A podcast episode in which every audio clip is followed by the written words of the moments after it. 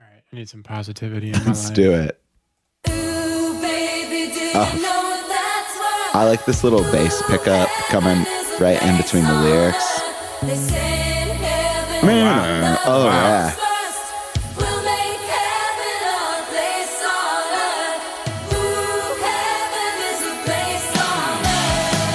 Great like pick slide.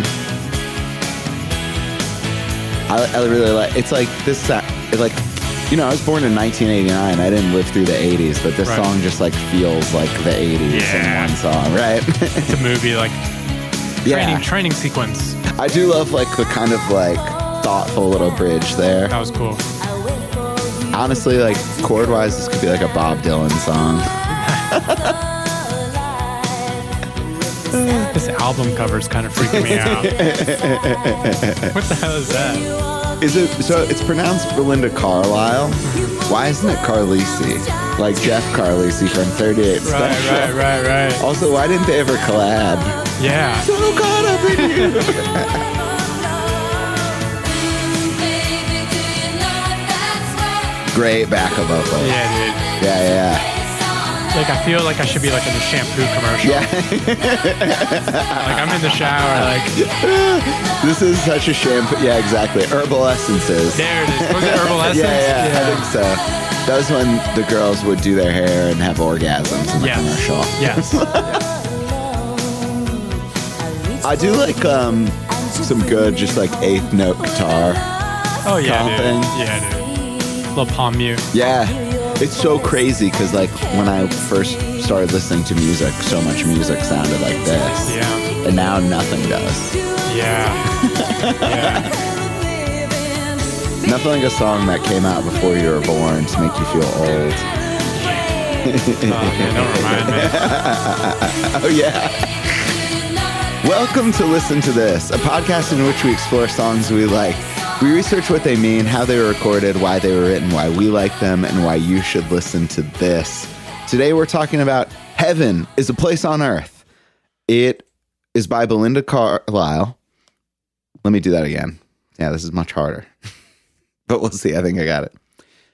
Today we're talking about Heaven is a Place on Earth, a song by Belinda Carlisle, which was a number one hit in the UK and the US. It was released September 14th, 1987, recorded in Ocean Way Studios in Los Angeles, and produced by Rick Knowles, who also wrote the song with Ellen Shipley. I love the song. It was nominated for a Grammy Award for Best Female Vocal Pro- Pop Performance Makes sense. but it lost to Whitney Houston. I want to dance with somebody, which Oh, is wow, tough. yeah. That's you know what I mean. That's really hard. It's interesting because both of those songs are kind of like big uplifting pop, yeah, yeah. like kind of anthems, which It's is like um, cool. I, I want to dance with somebody has become such a part of like the Whitney Houston story, and her story has become such Mm-hmm. a part of her music that I prefer this song now. Got you. It sort of feels more real. I'm into that. It's like less of a pop thing, even though it's the number one hit in like multiple countries. Right. Um, a lot of people think this song has one of the greatest key changes in music history. Oh, I love when those come up. Yeah, which is always really fun when it's like to me it's the first funny thing about it is like the fact that people debate key changes. Oh, dude, people people will debate anything. Yeah, I'm into it. Um People are just opinionated creatures. yeah, I agree. Like it's and it's funny to have an opinion about like a song, which I do. It's Yeah, like yeah, I yeah, just yeah. said that I like this Yeah. better than Whitney You Houston. did. Uh, but you know, I did come out with a Whitney Houston cover album. and Yeah. I it's- did, the thing about that Whitney Houston song, which I think why the song could trumpet is because it hits you with the hook sooner. yeah, yeah. The- I want to dance with somebody. The hook doesn't come until a good, like almost minute and 15 into the yeah. song. Well, they I mean that was like an interesting thing in the in the process of recording the song. They tried to record Heaven is a Place on Earth like with the verses going first. Interesting. And then they were like, "Well, these verses kind of suck." yeah. I mean, I like, they're not like rememberable. Yeah, I mean they're they're okay. They're I think okay. they set up the chorus, which Yeah. is like where most of the meat of the song lies. Yeah. and like the guitar. Yeah. I love exactly. these. I love '80s guitar playing. and sounds. Yeah, yeah, Because I feel like there was the big, like, you know, today is the big, like, real amp versus tube amp. yeah. Back, where back in the 80s i feel like it was you know the solid state amps versus the tube amps yeah. Which, which I because like. solid state amps started to get really popular I love a good solid state amp. I also think like the Boss, that like early Boss Super Chorus yeah pedal, dude yeah that as like heavily featured on Guns N' Roses' Paradise City. Dude, That's like those my best orig- example. yeah those, Those are original sick. choruses are good Yeah, sounding yeah. dude like those are some of the greatest choruses i I've ever heard. And as we get like further away from the 80s, I think we can like actually appreciate what they were trying to do a little bit more. Right. Like when cuz in the 90s it was just like, oh, they're just trying to make money. And now we've come full circle where people are making shitty recordings in effort to just make money. So I think we can look back on the 80s Yeah. and be like, well, they were selling out, but pristine audio quality. Yeah, what was cool about the 80s that I liked is there was like a renaissance of like music technology that we hadn't really seen before. Mhm. Um, with like, you know, drum machines and samplers and all this stuff. And I think people like t- took risks Yeah. with sounds. Where when I think about like big popular 90s music, it, it wasn't like the technology was pushing the envelope. No, it was You know what I'm saying? I don't even know what the hell was going on in the 90s. Yeah, I- it was. When I think about '90s music, I just think of like really high fidelity, organic sounding records. Yeah, yeah. Like you wanted it to sound like real. real, but Yeah, somehow be able to compete with Belinda Carlisle. right. Um, after the song was mixed, the producer played it for the engineer, whose name is Shelly Yakis.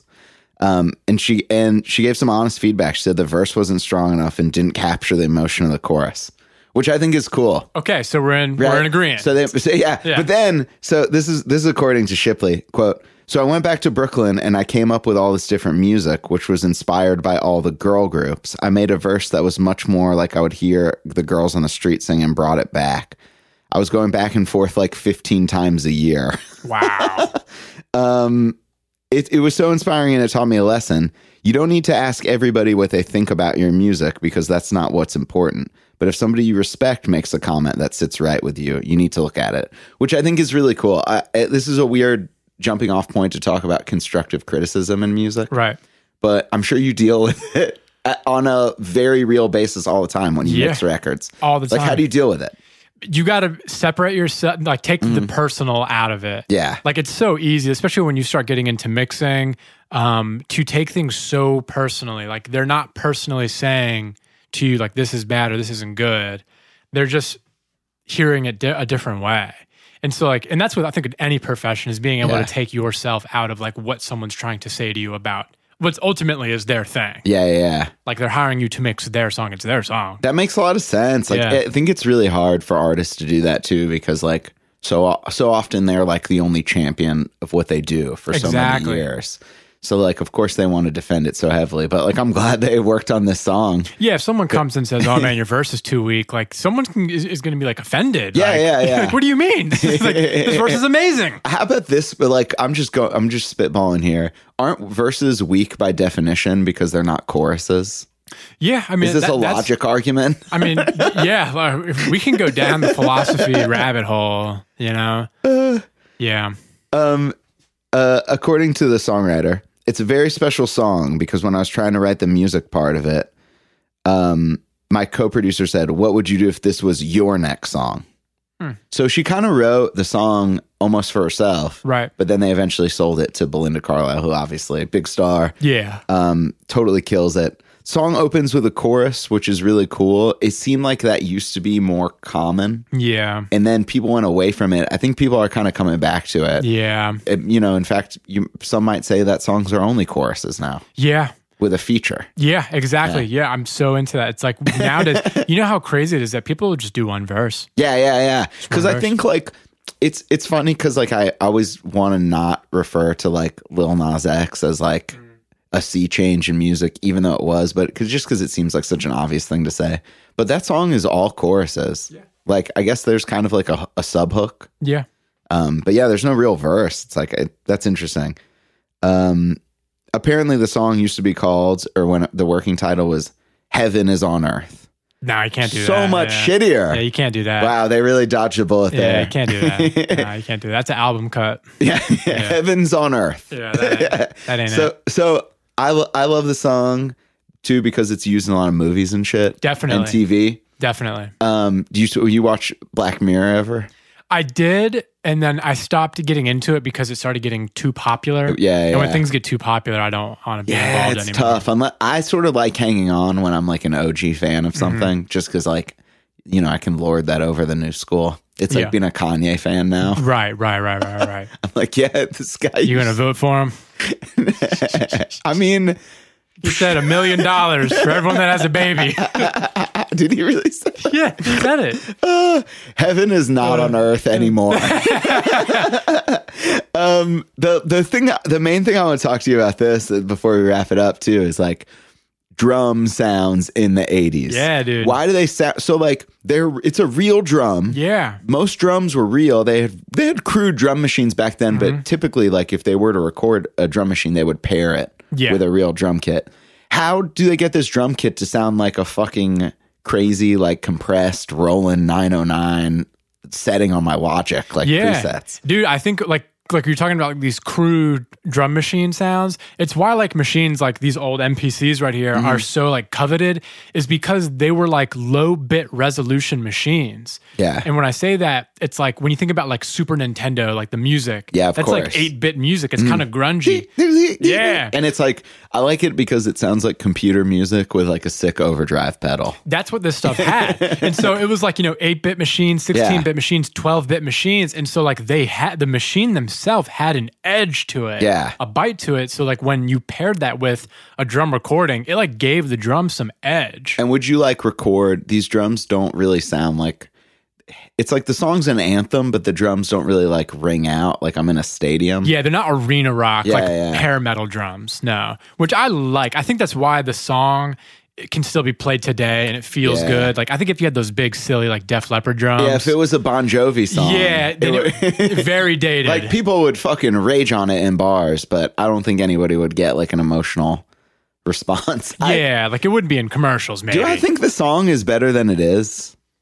Yeah, it's definitely better than it is. Like- I think the song's amazing. like I think if we really like like dug in, Yeah. I think the song's genius. Yeah, I think it's really cool. Yeah. I'm I'm a fan. Um Love it. It's in a great episode of Black Mirror. Also, shout out Ocean Way. Studios yeah, I mean, those in drums, LA. man. I mean, yeah, shoot, it's like, like, that's the drum room at Ocean Way, man. um, shit, that's it. Heaven has left Earth, but we got to start making babies. Yeah, One million dollars to every listener of the podcast who makes a baby.